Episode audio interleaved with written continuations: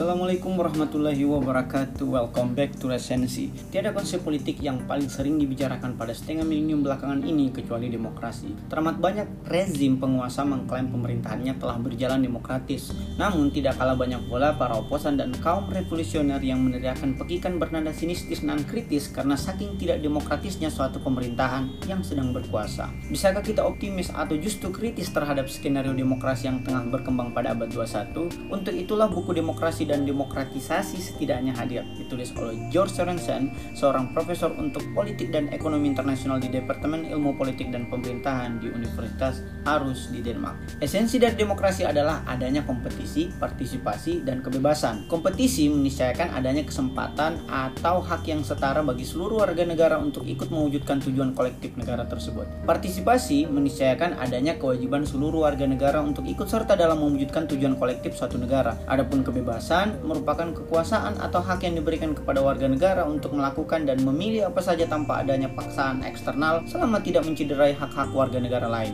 ataupun hak kolektif satu negara. Kebebasan bertujuan melindungi setiap manusia termasuk perlindungan terhadap kekejaman para penguasa politik yang berkuasa tanpa dikehendaki oleh rakyat yang dikuasainya. Essay On Liberty-nya John Stuart Mill seperti buku Demokrasi in Amerikanya Tocqueville merupakan pembelaan kuat bagi apresiasi cerdas atas bahaya yang mengeringi keuntungan aturan demokratis. Miskonsepsi terhadap demokrasi terkadang muncul dengan mencoba mengidentikan demokrasi dengan kehendak mayoritas. Ketika kebijakan publik disetir oleh kehendak mayoritas, itu bukan demokrasi, melainkan mayorokrasi. Lebih parah daripada itu, jika kebijakan publik disetir oleh kehendak segelintir elit penguasa dan pengusaha, pemerintahan semacam itu bukan demokrasi juga, melainkan minorokrasi.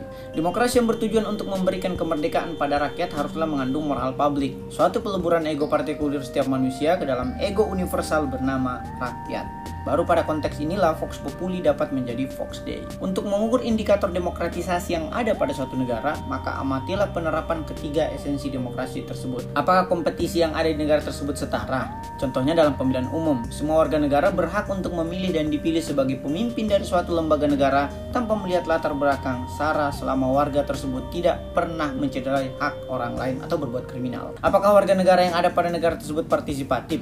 Contohnya dalam pengambilan dan penerapan kebijakan publik, warga negara harus proaktif dalam mengawal jalannya suatu pemerintahan, bukannya apatis misalnya dengan golput karena malas ke TPS pada kontestasi pemilihan umum. Apakah kebebasan pada negara tersebut dilindungi?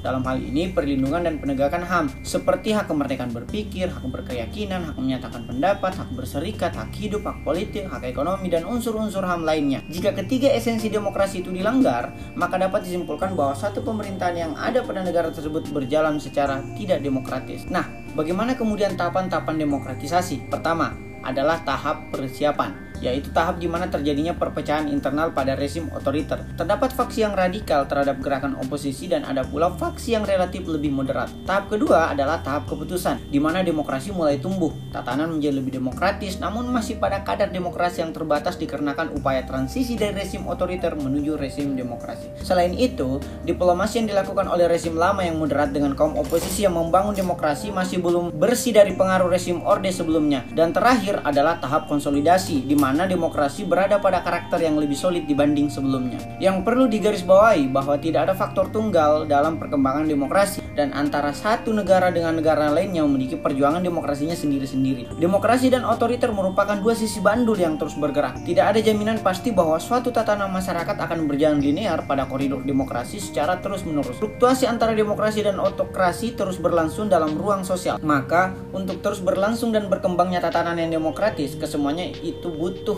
perjuangan yang konsisten dan progresif, baik dari gerakan pucuk pohon atau elit, utamanya lagi dari gerakan akar rumput atau massa. Terdapat dua asumsi utama terdapat masa depan demokrasi dan demokratisasi dunia. Yang pertama adalah skenario optimistik yang meyakini akan datangnya musim berseminya demokrasi. Terdapat kecenderungan akan meluasnya skema demokrasi di seluruh dunia. Sementara yang kedua adalah skenario pesimistik yang meyakini akan datangnya masa pembusukan demokrasi. Bagaimanapun, kita mesti berlaku seimbang dalam menanggapi kedua skenario tersebut bahwa masa depan demokrasi dan demokratisasi merupakan perkembangan yang fluktuatif. Sistem politik dunia berada pada dua bandul, demokrasi di satu sisi dan otoriter di sisi lainnya. Dan jantung utama kemenangan demokrasi berada pada gerakan kemasyarakatan akar rumput yang berada pada tingkat regional, bahwa demokrasi harus dimulai dari dalam dan dari entitas yang paling kecil. Akumulasi kesadaran tersebutlah yang melahirkan gelombang demokrasi global. Demokratisasi dari bawah ke atas jalan dengan disertasi Mahfud MD tentang politik hukum, bahwa pembuatan hukum secara top-down tentang keharusan demokratisasi akan menjadi percuma jika tidak ada kesadaran dari rakyat and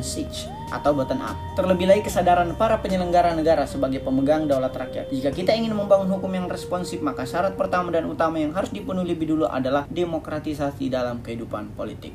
Ada pertanyaan?